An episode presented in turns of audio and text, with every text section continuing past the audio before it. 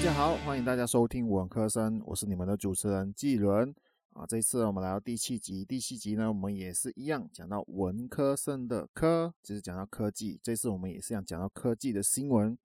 这次的主题呢，我们会讨论到 Uber 的司机是否属于公司的正式员工。在这个共享经济的年代，我相信各位对 Uber 应该都不陌生。我在这里就和大家稍微的介绍，关系到 Uber 是一个什么样的啊科技公司。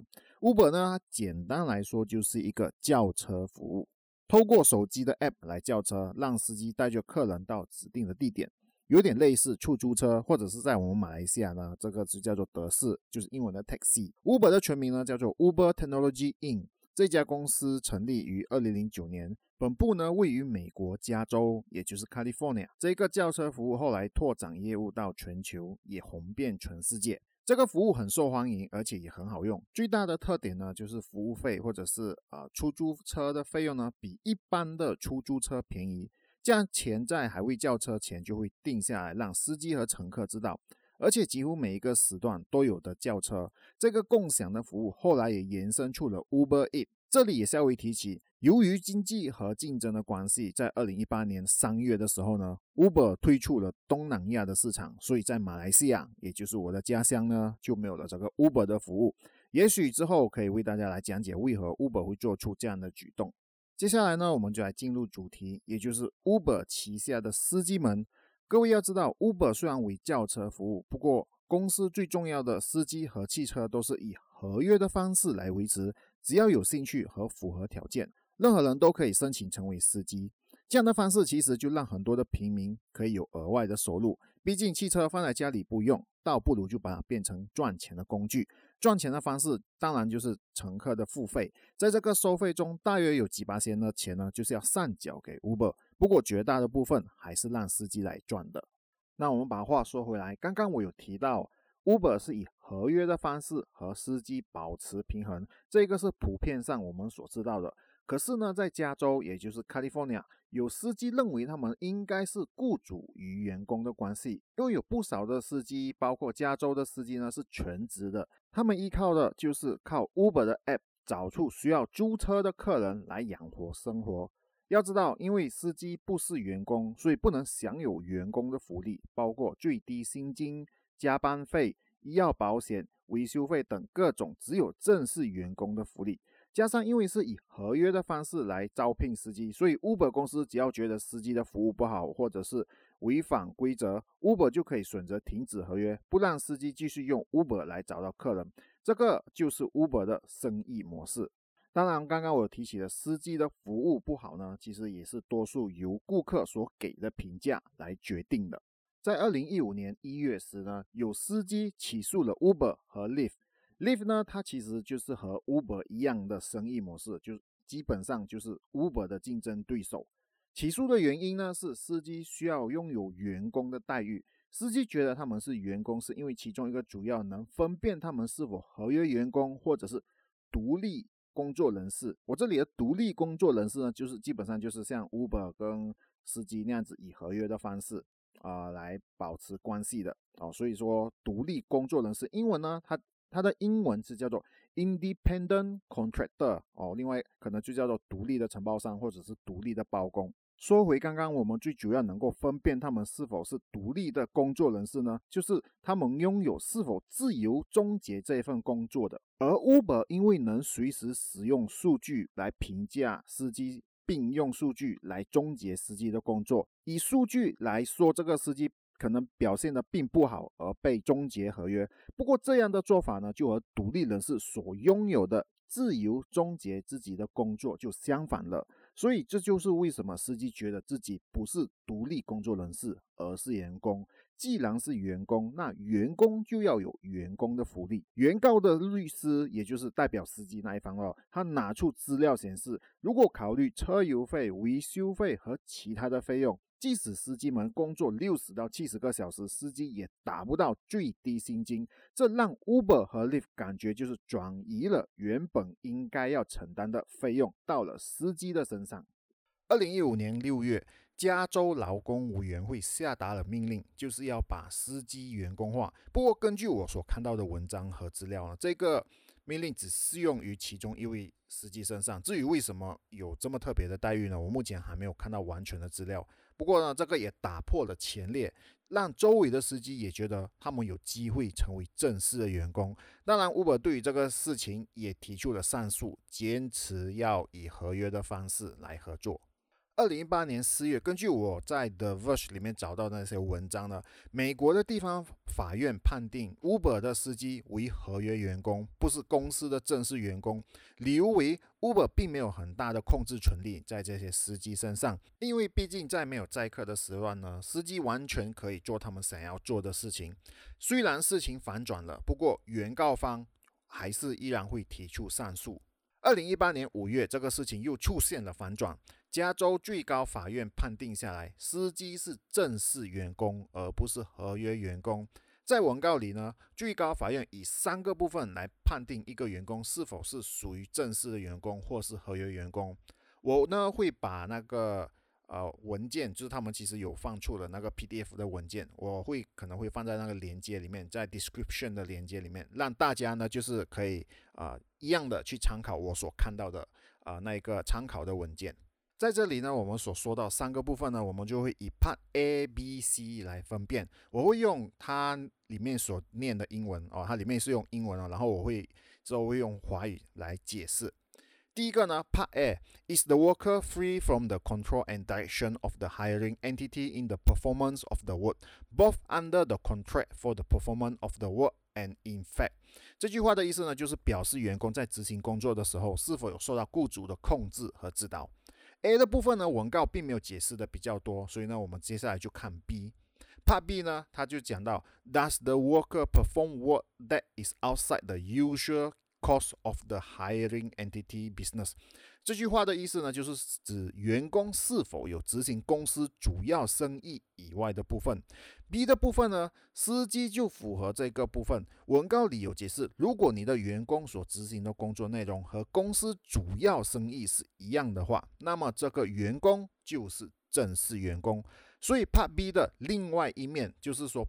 如果他不是正式的员工的话呢？文告里面也给出了一个例子：如果你主要的生意是开杂货店，比方说开杂货店，而你并聘请了一位水管工来修理厕所水管，那么这个水管工呢，就不是你的正式员工，而是合约员工。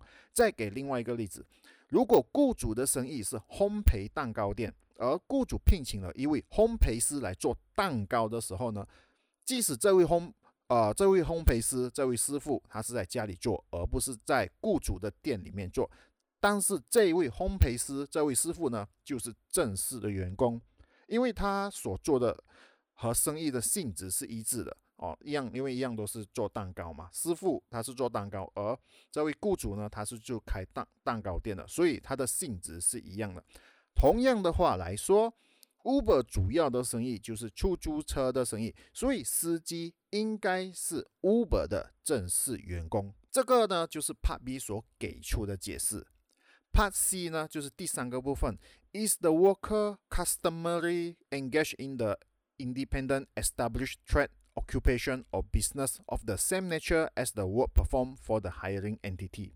员工是否独立处理公司所发出相同生意性质的交易与工作呢？在这里呢，对于合约员工的定义，就是合约员工是否能独立做决定和开展业务，并自主的建立与扩张业务。这个也是明显的显示，就是 Uber 的司机只能靠 Uber 公司的 App 来获取客人，并不能单独扩张自己的业务。哦，而且除非 Uber 公司能证证明自己，啊，每一个司机都有自己的能力开拓业务，否则这些司机呢都要算是自己的员工。以上呢就是加州对于要求 Uber 把司机变成自己的员工，哦，就是变成正式员工所发的文告。啊，我一样会把这链接呢就放在播客的说明栏里面，各位可以自由的参考，因为。总共有八十多页的英文的文告，我也是凭着自己的认识来解说的，所以可能难免会有不正确的地方呢。各位啊，也是可以来参考的，欢迎来纠正。简单来说呢，最高法院就是要判定司机就是 Uber 的员工，因为他符合了 B 跟 C 的这两个条件，而且要让员工就是司机成为正式的员工呢，并且享有 Uber 员工的福利。不过呢，这个判决还不是正式的决定。在同一个月，也就是二零一八年的五月，原本 Uber 呢就是要上 IPO，就是 Initial Public Offering。也就是要变成上市公司的时候呢，司机们也在街头抗议，他们抗议公司不公平的收入、糟糕的工作环境和 Uber 政策不透明化。不过这也没阻止 Uber 上市。二零一九年九月，加州参议员呢要对 Assembly Bill Five，也就是所谓的国会法案五进行了表决。这个法案就是关系到 Uber 和 Lyft 的员工是否能成为正式的员工或是合约员工。当然，这个法案不止影响这两家公司，也影响了其他的科技公司。如果这个法案通过，这样 Uber 和 Lyft 公司的开销就会增加，因为员工在一时之间就变多了。当然，Assembly Bill Five 呢只在加州有效，并不是整个美国。到了二零二零年十月，一个叫 Proposition 二十二，华语其实我也不知道这叫什么了，可能呃，如果要直接翻译的话呢，啊，这个就叫做主张二十二法案。这个法案呢，在各个科技公司之间发起，主要呢就是要免除自己的公司要遵守 Assembly Bill Five 的法案啊。当然，这 Assembly Bill Five 就是刚才提到的国会法案五。当然，Uber 和 Lyft 也加入了这个发起当中。Uber 宣传说，如果司机保持合约的话，就是保持合约司机的话呢，司机可以拥有更自由的工作时间。Uber 和其他科技公司认为，那个 Assembly Bill Five 的国会法案五呢，会威胁到他们的生意，因为这个法案是要让 App 的使用者来投票是是否通过。所以呢，Uber 在这个法案当中就有非常猛烈的举动，做了很多措施来让使用者看到这个法案，提升对这个法案的关注。就比方说，在叫车之前呢，这个法案就有信息会跳出来，直到使用者按确定这个按钮，否则他们就不能够使用这个 app，并且不时会发 app 的通知显示这个法案，甚至还会带出有一点威胁的成分，就是意思说，如果法案没有通过，叫车服务的价钱就会提高，而且还表示这个法案可以拯救生命。Uber 就是非常大肆的宣传，主张法案二十二。哦，就是刚才的 proposition 二十二，到一个地步，Uber 的使用者也觉得这个呃这个信息非常的烦。这个法案呢会在二零二零年的十一月三日公投。到了二零二零年十月底，Uber 司机们应该也是忍无可忍了吧，就起诉了 Uber 公司。起诉的理由为持续的弹出就是 proposition 二十二啊，主张法案二十二的那个弹幕哦，就是信息可能就是一直来。起诉说这个已经违反了员工的权益，非法滥用经济的力量或者手段呢，来压迫司机们支持啊这个法案，并且要求二点六亿美金的赔偿金。司机们说，他们每次登录 Uber 的时候，应用都会得到信息，并要求读啊 Proposition 二十二这个法案。信息也强调，这个法案呢一定要通过。起诉也提到呢，Uber 也放出含有误导性的消息。Uber 说，七十二八线的司机会投赞成。啊，这一个法案就是 Proposition 二十二这个法案，并说这个法案呢会保护他们想要的工作。而在同一个时间，加州法院呢，它也是命令了 Uber 和 Lyft 在三十天之内要把司机变成正式员工。司机们在听到这个消息的时候呢，他们是非常的高兴了，更欢呼说这个是属于司机们的胜利。不过，由于因为已经十月底，而这个法案 Proposition 二十二这个法案呢，就是在十一月头，所以 Uber 和 Lyft 就决定说要拖到这一个公投。毕竟还有三十天的时间，而且十一月头就快要到了。这个就是为什么 Uber 极力的在推这个法案，而且 Uber 和 Lyft 在这个推动这个法案的时候呢，他们的活动还花费了一点八六亿美金。二零二零年十一月四日，公投的结果出来了，结果非常的出乎意料。即使我前面说了这么多人可能会反对这一个。法案就是这个 Proposition 二十二的法案，司机们好像也希望可以成为正式员工。不过呢，结果出来的时候呢，这个法案以五十八八仙的多数票通过，所以 Uber 和 Lyft 也不必概括司机成为正式员工，而可以保留合约的员工。在这里呢，Uber 和 Lyft 给出的解释是说，多数的司机还是期望保有自由工作的时间，因为一旦成为正式员工的话，司机就有固定的工作的时限需要遵守，这违反了当初他们做司机的意愿。有被访问的司机说：“我不需要公司控制我，或是告诉我需不需要去做工。”而且 Uber 和 Lyft 也。有一点就是威胁哦，在文章里面我读到的是威胁啦。不过我觉得他们可能在讲的也是事实哦。它里面讲到就是说，如果不通过这个法案 Proposition 二十二的这个法案，他们就会从加州退出市场，或是大幅度的降低服务，因为他们只能聘请二十八万个正式员工，而且目前拥有的司机。可是高达一百四十万个人。到目前为止，科技公司胜出了这场竞争。至于未来是否有这个变数，这只能等到未来才有答案了。基本上呢，新闻也只到这里。各位是否还记得我一开始就有提起 Uber 的离开东南亚市场？因为我还没有深入研究为何会啊，就是离开这个市场。不过呢，可能可以想到的就是同行竞烈的竞争。如果那个 Proposition 二十二没有通过的话，也许 Uber 真的就是会离开加州，即使加州是 Uber 出生的地方，也是大本营。到头来，这一切都是生意，哪里能赚钱，哪里就有市场。我个人的看法就是，Uber 应该要在司机的收入和公司的收入之间呢取得平衡，既让司机有可观的收入，同时也不让公司倒闭。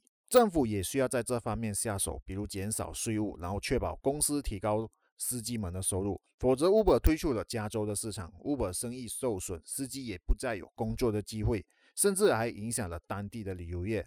虽然2020年的旅游业已经没有像之前那么火热了，不过这样的做法，如果说 Uber 离开了，这样子对于 Uber 来说啊，也是亏本；对于司机来说，也是有了有了影响啊。这样应该也是没有人想要看到的情况吧。